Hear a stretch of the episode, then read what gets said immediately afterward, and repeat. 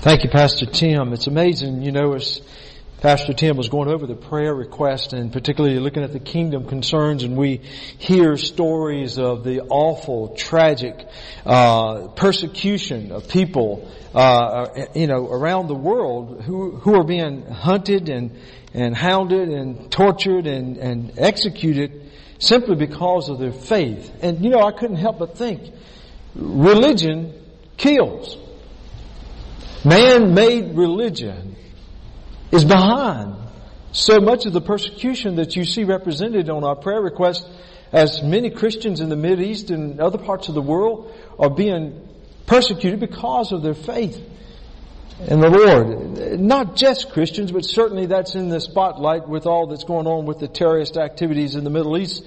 But you know, even as we look at the book of Acts and as we consider even the, the lives of the early apostles and, and the early church, you know it was organized religion that created so much of the agony that the early church experienced. It was, it was the early church that was, uh, it was religion that was threatening the existence of the early church and persecuting those early church leaders. And one in particular, the apostle Paul that we've been focusing in on in these latter chapters of the book of Acts we see that Paul has been enduring great pain and hardship and heartache at the hand of man-made religion, speaking primarily of Judaism of that day.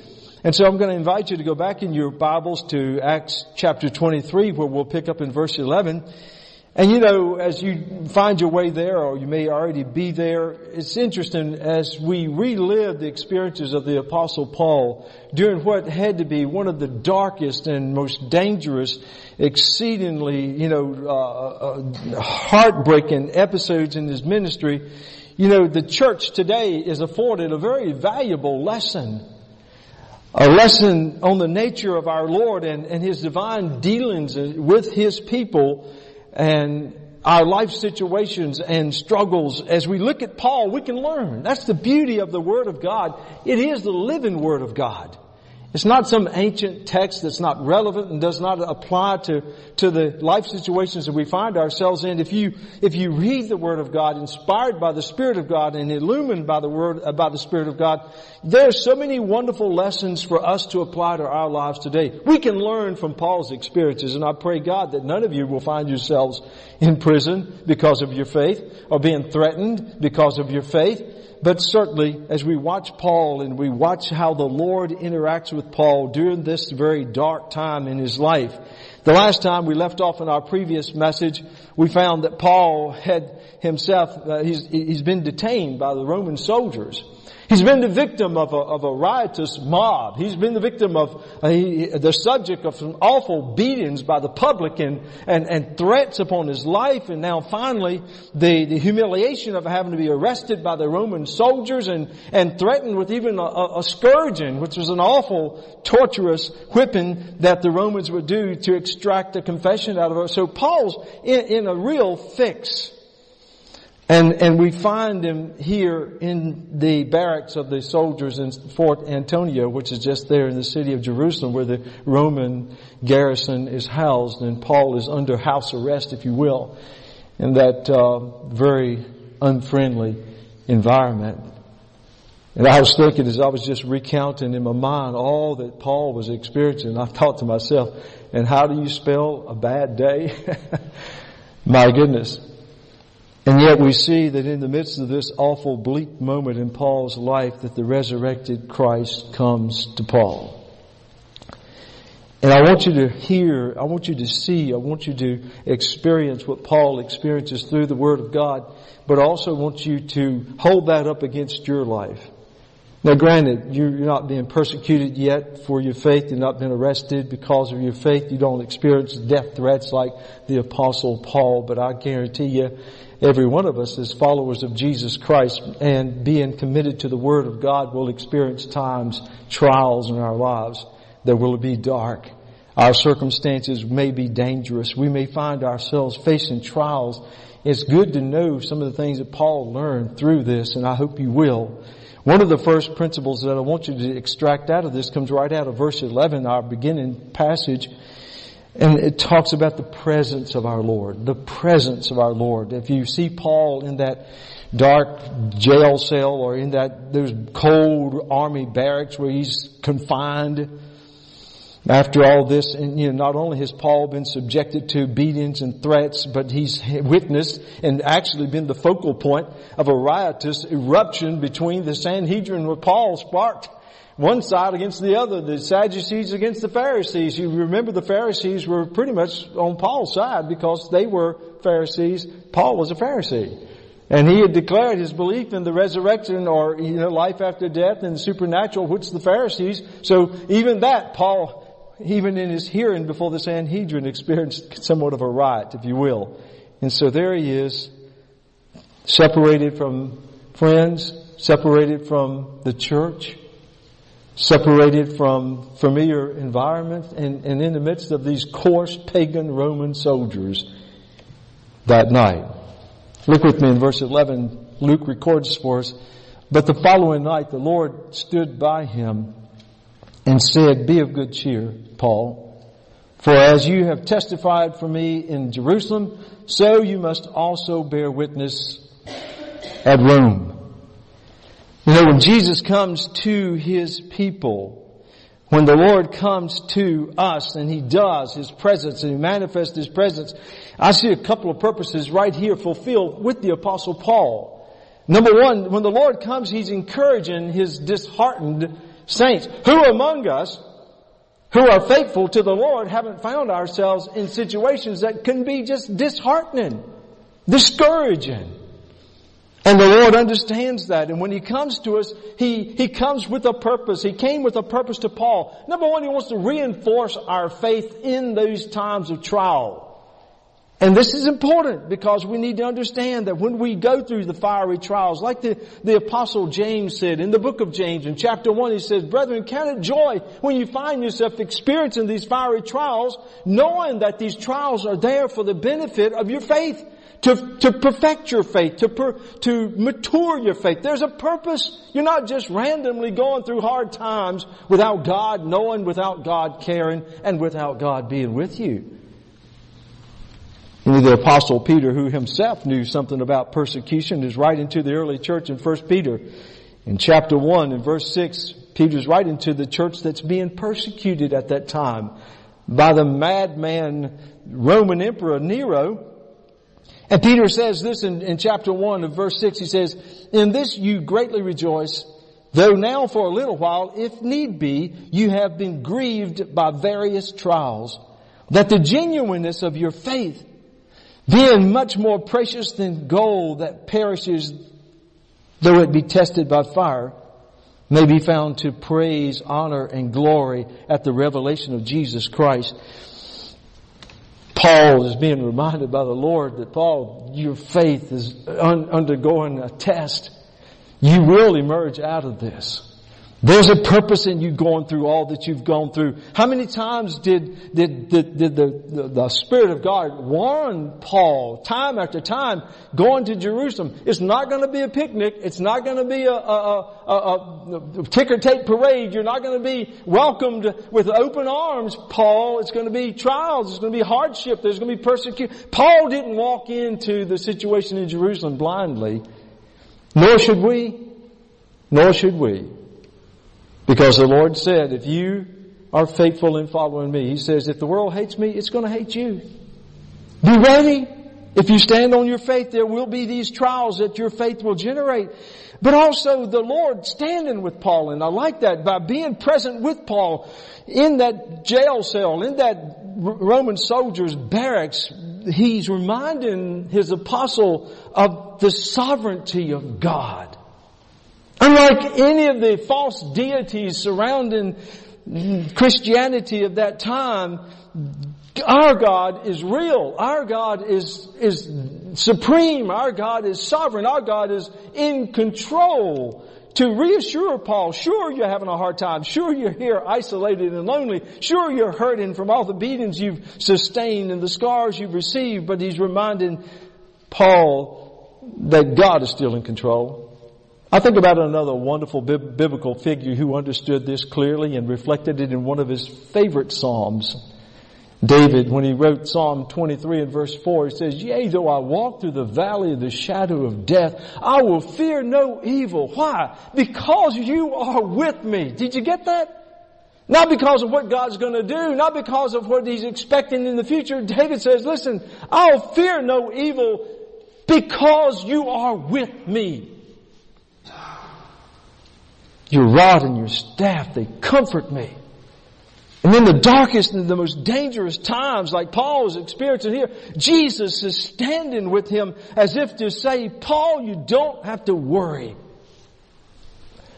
God of the universe who spoke the stars, the constellations, and, and created and fashioned you in your mother's womb. The God who controls all powerful, who is all knowing and eternal and unchanging. The sovereign ruler and sustainer of the universe. I'm right here. I'm right here with you. Wow. Now that's encouraging. He comes to comfort his beleaguered servant as well. Paul knew something about comfort because he wrote about it when he wrote to the church at Corinth. First, in 2 Corinthians in chapter 1 verse 3, listen to what Paul wrote to that group of Christians about our God. He said in verse 3, Blessed be the God and Father of our Lord Jesus Christ, the Father of mercies and the God of all comfort who comforts us in all our tribulations that we may be able to comfort those who are in any trouble with the comfort with which we ourselves are comforted by God. Pastor Tim was asking us to pray for the family of Don Adams and certainly I know many of you have and, and you will continue to do so. But you know, they will receive comfort. Don's son Todd and his wife Trish, they, they will receive comfort. There will be people who will come alongside of them over the next few days or even today who will say things to them, to, to them like, I know how you feel. I've lost a parent. I know the hurt. I know the void. I know that terrible suffering of loss there. I, I, know how you feel. Listen, when people can come alongside of you and empathize with you, it is a comfort. But ladies and gentlemen, there's no comfort to compare with the comfort that God Himself can give to us. And so Jesus being with the Lord is, is, is saying to, to Paul, listen, I think it's great because the way Luke records it here, Jesus didn't simply speak from above. He didn't send an angelic messenger to, to, to Paul at that critical time in his life to say, Paul, Jesus sent me to tell you. Now that would have been okay and fine. But Jesus understood the significance of His appearance. And it doesn't say vision. In the translation that I'm reading, it says that night that the Lord stood by him. Stood by him. That means right there next to him. Just as Jesus appeared in that that room with his disciples following his resurrection, that evening of the, of the resurrection of Christ. You remember the disciples were all huddled together, the doors locked, the windows barred. It was uh, huddled together in fear and, and just poof, Jesus appeared. He was with them. Nothing could be more reassuring or more comforting to them than the presence of the Lord to be with them, to stand with them. And that's what he's doing with Paul. And I got good news for you brothers and sisters, in your time of greatest struggle, greatest pain, the hardships that you suffer, I promise you, if you are tuned in to the Lord, you will sense His presence.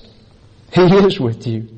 I'm thankful that God doesn't have to delve out His presence and be in this part of the world this time and this part of the world that time or with this crisis at this time. Listen, as earthquakes, earthquakes occur and tornadoes occur and as murders occur and as terrorism occur, listen, God is everywhere.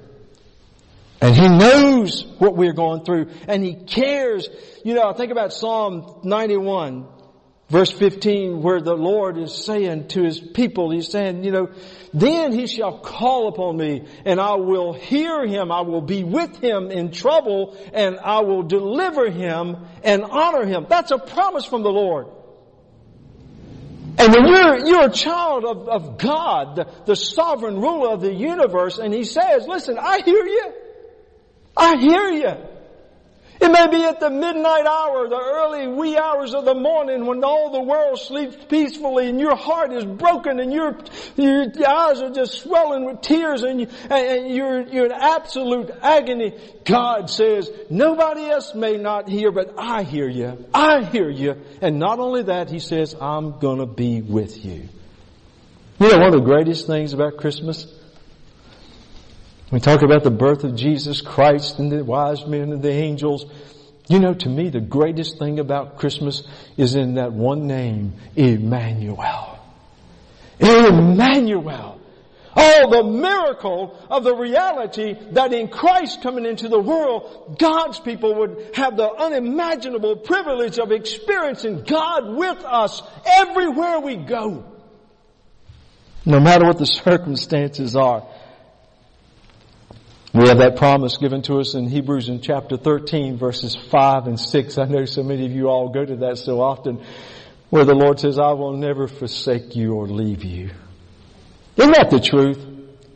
Amen? He will never forsake us. He'll never leave us. There's nothing you can do. There's no situation that you or I could face that would cause God to back off. Only thing that drives a wedge between you and God, me and God, is sin. And that's our part. That's our part. But God comes to us in those times of great need and struggle and hurt and anxiety and worry. He comes just to be with us. I remember 38 years ago this Thursday, Jan and I were at the community uh, hospital in Roanoke, Virginia. Jan was getting ready to give birth to our very first. And so we were excited and, and then that day you did Lamaze training. Some of you my age can identify because that's, that's where I think that there was a conspiracy with the, between the wives and the doctors to get the husbands out of the waiting rooms watching TV and boxing and drinking drinks and eating snacks. To get them in there to suffer a little bit too. So it was a, to get the dads in there to be, quote, coaches. You, you're gonna coach your wife through this. You're important. They did let us bring a little snack sack. So we went to the classes and we, you know, they talked to us about, you know, how you help your wife to breathe you know, have this rhythmic breathing and how to be aware at certain points in the, you know, as the, as the wife is dilating and, and, and the baby is progressing, what the husband should do and help her to be in the right position to be comfortable and, and da da da da da da da. I got good, I got news for you gentlemen. If you are a, a student of Lamaze, I'll tell you this much. Do it from a distance. Because that sweet, loving, compassionate, romantic bride of yours suddenly becomes Godzilla at a certain point in the, in the labor pains. Don't get too close. I learned that the hard way. So then I backed off and said, honey, you need to breathe like that. But, but anyway, Everything was going smoothly. We got there that afternoon and there wasn't many people in the labor delivery. And everything's going like clockwork along. And then I noticed a nurse came in and she came and checked some things. She went back out. She came back in. She looked kind of concerned. Checked a few more things. She came back, went back out. She came back with a couple more nurses and that really got my attention because I'm looking through my Lamaze notes, you know. And they're saying, you know, this, this, this baby is going to be big. This, and another nurse said, yeah, yeah, she's gonna be, it's gonna be real big. We didn't know what it, the sex was because we didn't have sonograms back then. We just knew it was gonna be a big baby.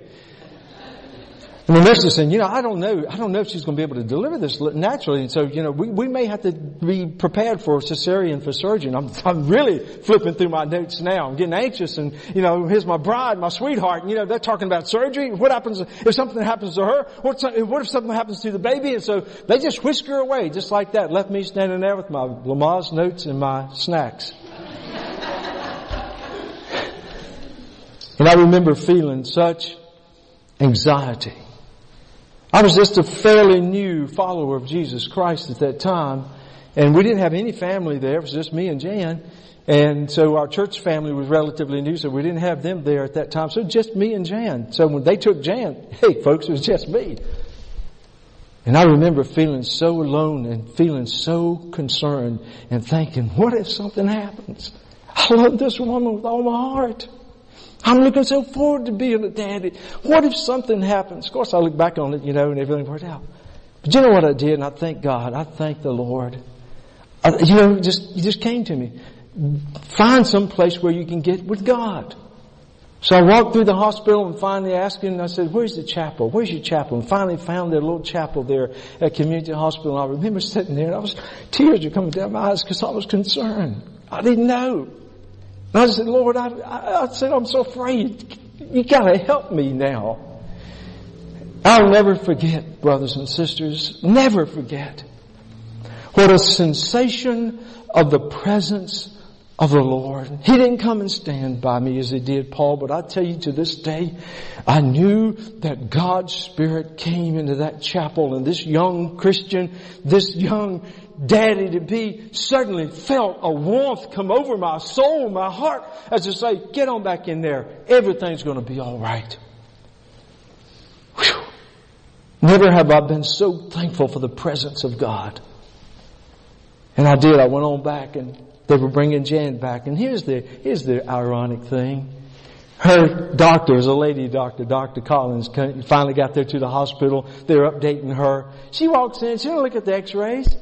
She don't look at the reports. She just walks in, snapping on the hat, and she says, honey, how tall are you? Jan told her, I'm not tall. What size shoe do you wear? She told her what size shoe you wear. You can have this baby. Let's go.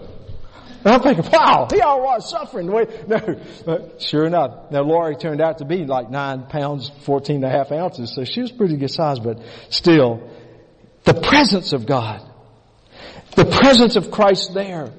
But also we see a valuable lesson about the providence of the Lord and, and as I, I, was studying about this and I was looking at Dr. John MacArthur's commentary and he defined providence. God's providence, he says, quote, is his sovereign control over an ordering of natural circumstances to accomplish his will.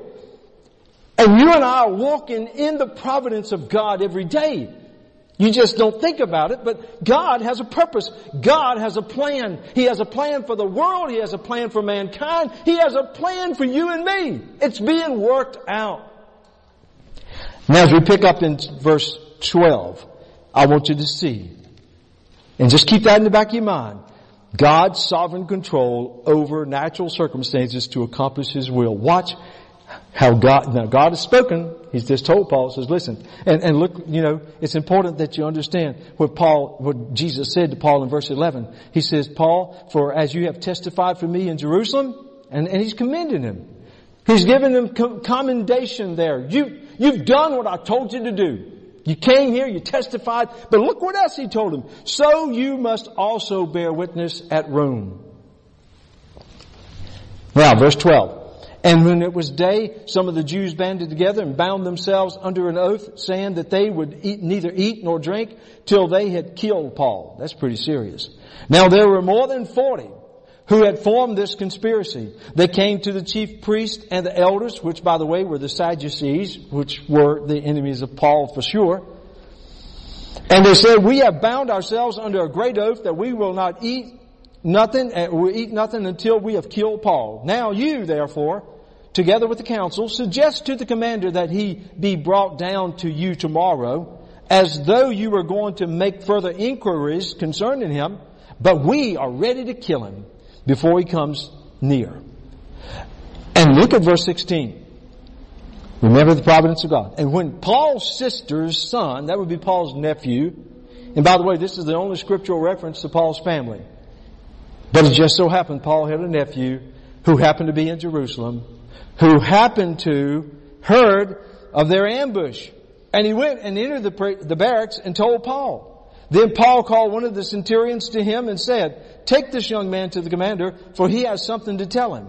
So he took him and brought him to the commander and said, Paul the prisoner called me to him and asked me to bring this young man to you. He has something to say to you. Then the commander took him by the hand probably because he's a young fellow and he's intimidated and just kind of takes him off to the side.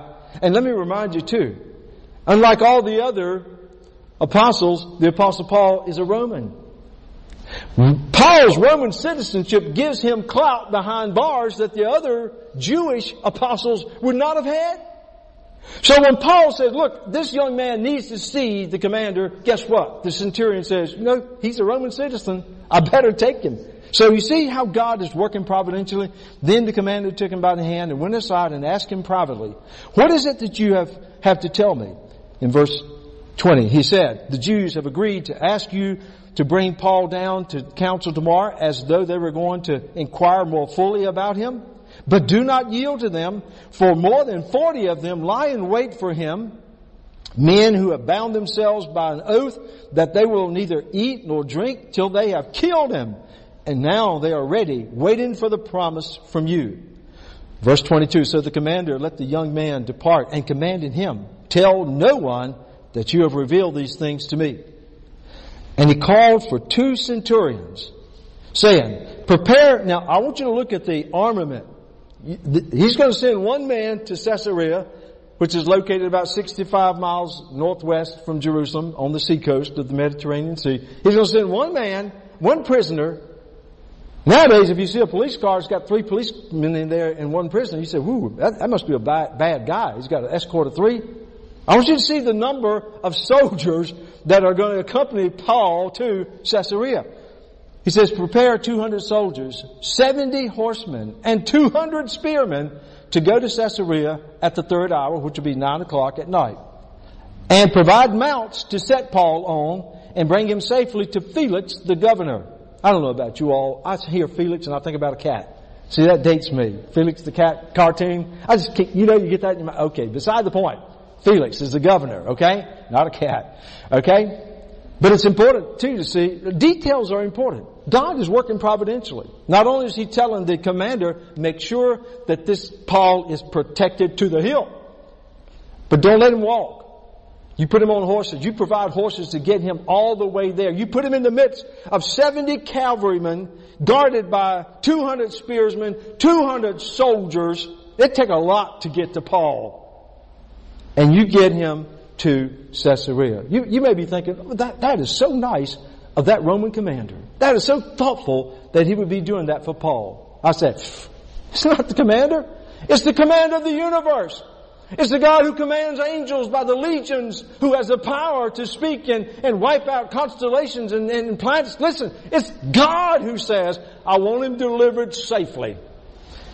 Of course, God could have orchestrated it and Paul could have walked safely if he had wanted to, but that was not God's plan as we see. And then he wrote a letter, verse 25, he wrote a letter in the following manner, and in the Greek culture, when they wrote a letter, you always introduce yourself first before you address the person you're writing to. So verse 26, Claudius Lysias, to the most excellent governor Felix, greetings. This man was seized by the Jews and was about to kill, be killed by them. Coming with the troops, I rescued him having learned that he was a Roman. Now, you'll notice that Lysias here, Claudius Lysias is bending the truth a little bit. He's saving face. Because he didn't find out that Paul was a Roman until he was about to scourge him, which was absolutely against the law. But he just says, oh, we, I'd already found out that he was a Roman, so I went rescue the good Roman citizen. Okay. Then you'll notice too, in the letter to the governor, Lysias doesn't mention a thing about the scourging because that would have been terribly illegal, would have hurt his political career. But anyway, just things that you need to see. And, and when I wanted to know the reason they accused him, I brought him before their council. I found out that he was accused concerning questions of their law, but had nothing charged against him worthy of death or chains. In other words, Lysias, the commander, is saying, I think he's innocent. Verse 30. And when it was told that the Jews lay in wait for him, I sent him immediately to you and also commanded his accusers to state before you charges against him. Farewell. That's how you close the letter in the Greek, I guess. Then the soldiers, as they were commanded, took Paul and brought him by night to Antipatris, which by the way was a big city, uh, city that was built by Herod the Great on the border of Judea and Samaria. You'll notice the soldiers will leave at that point the, the, the, the mass of the soldiers, except for the cavalry, are going to leave and let Paul continue on. Why? Because they're out of Judean territory. The likelihood of the Jews following them into Samaria was very unlikely. Because as you know, the Jews hated the Samaritans and they wouldn't, they wouldn't dirty their feet to go into Samaria. So therefore, it wouldn't take as many soldiers. So the next day, verse 32, The next day they left the horsemen to go, go on with him and returned to the barracks. When they came to Caesarea and had delivered this letter to the governor, they also presented Paul to him. And when the governor had read it, he asked what province he was from. And when he understood that he was from Cilicia, Tarsus, he said, I will hear you when your accusers also have come.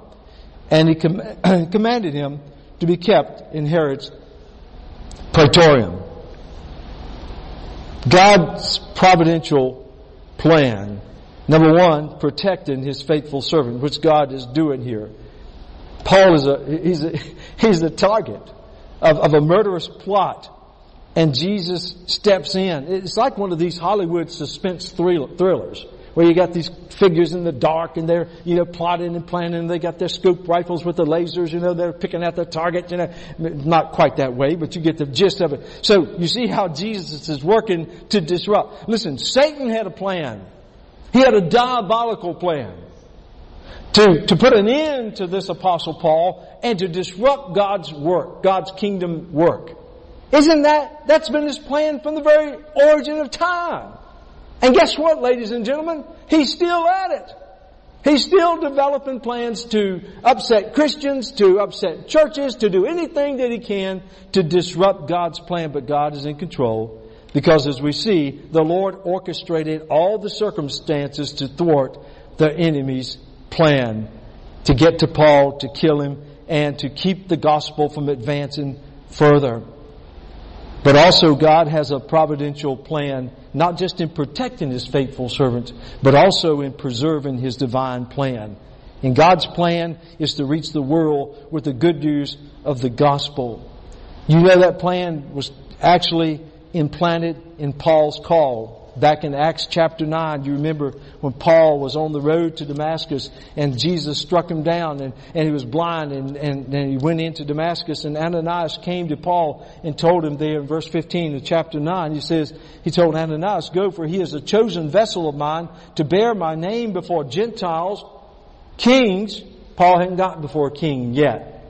But by the providential work of God, you'll see as we go further, he will, and the children of Israel. So the plan was there. But you know, God had already planted in Paul's heart also, by the Spirit of God, Paul, God had already implanted in Paul's mind and his heart that though he had never been, he was going to make it to Rome. How do we know that? Because as we look in chapter 19 of Acts, you may recall as we read this earlier in chapter 19 of Acts in verse 21, says when these things, this is when Paul was at Ephesus, when these things were accomplished, Paul purposed in the Spirit, when he had passed through Macedonia and Achaia, to go to Jerusalem, saying, after I have been there, I must also see Rome.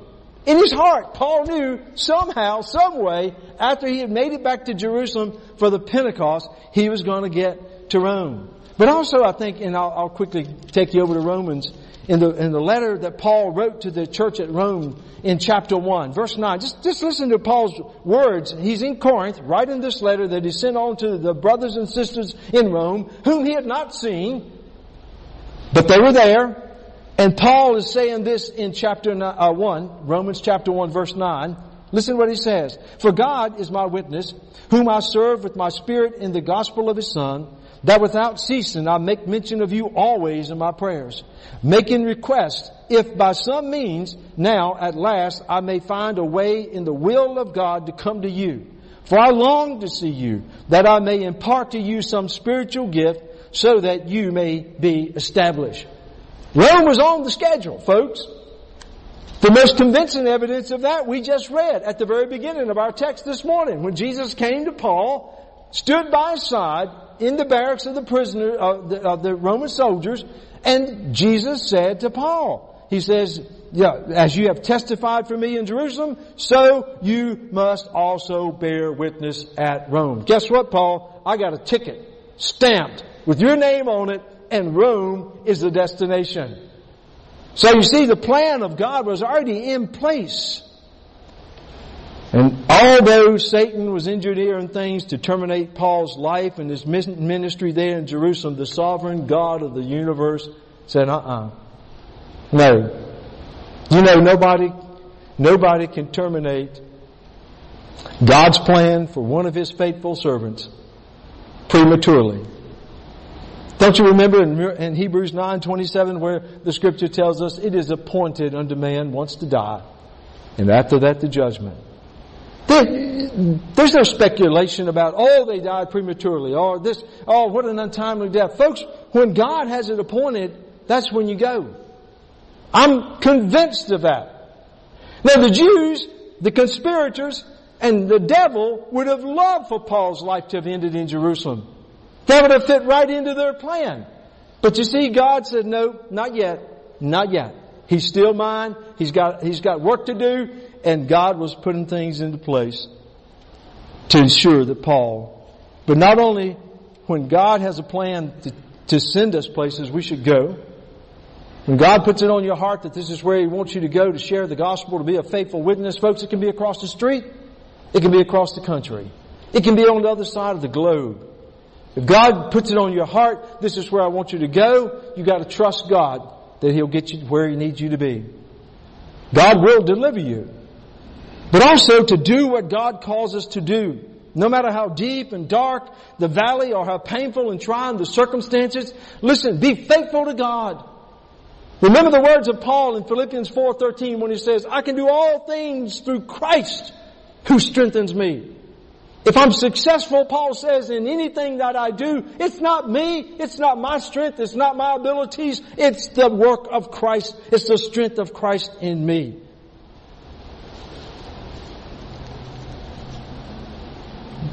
One of the things that I certainly would like and I feel God would want you to take away from this message this morning as we look at the experiences of the apostle Paul is that in the midst of hardship and trials and pain and struggle, tragedy, as you walk along in life and you're serving the Lord, individually and corporately as a church. Churches suffer through hard times and trials as well, ladies and gentlemen, not just individual Christians. But we can take away from this the fact that because of the Lord's presence with us, because of His assurance that He'll never leave us. And because of His providential working in our lives, we don't have to wring our hands and fret and worry. Just keep our eyes on the Lord, stay focused on His calling and do what He tells us to do, go where He sends us to go, and have peace in our hearts. I like Philippians 4, 6 where it tells us, be anxious for nothing. But in all things, through prayer and supplication with thanksgiving, let your requests be made known unto God. And the peace of God that goes beyond understanding will guard your hearts and your minds in Christ Jesus. That's real. That's real. Paul could testify to that as he did in Philippians 4 6. But let me tell you something. Many other wonderful saints of the Lord who have walked through fiery trials and deep, dark valleys of despair could also testify to that very fact right there. That God is with us and that He is in control. We sang the song earlier in our worship time. One of my favorites by Horatio Spafford a successful Chicago businessman back in the 19th century who because of the great Chicago fire lost all of his business in the fire. But he was a godly man, a dedicated Christian. Seizing upon the opportunity to go over to England and join with uh, a great evangelist, Whitfield and some of those as they were doing great work over there in England. He, he was going to take his family and go across the Atlantic and spend time there, kind of recuperate, re, reorganize, get re, and, and come back. Some transaction caused him to be delayed, so he sent his wife and his daughters, his three daughters ahead of him uh, on a steamship going across the Atlantic Ocean. As fate would have it, their, their, their, ship collided with another ship and they sank in the cold, icy waters of the Atlantic and he got a wire telegram from his wife back in the States. She was in London and sent the telegram to her husband. I alone have survived. I can't imagine. Can't imagine. What it would be to get a telegram saying all your children just suffered in a horrific shipwreck out at the ocean. Their, their, their bodies are lost in the dark waters of the Atlantic out there somewhere. He caught the earliest boat that he could to, to join his wife to, to help her and comfort her as she was grieving as well. And as the story of this, the song goes, as they got close to the spot at proximity of where the ship went down, where his daughters and many, many others perished, the captain stopped, slowed the ship. Many gathered around the bow of the ship and just, you know, some had family down there and they wept and they mourned and, and in that moment he went back to his cabin and it's where he wrote these words that we were singing when peace like a river attendeth my way, when sorrows like sea billows roll, whatever my lot, thou hast taught me to say, it is well, it is well with my soul. How many Christians through the years, through the decades, have been encouraged by those words? They're written by a man who accepted the principles that God is with us no matter how horrific the circumstances are.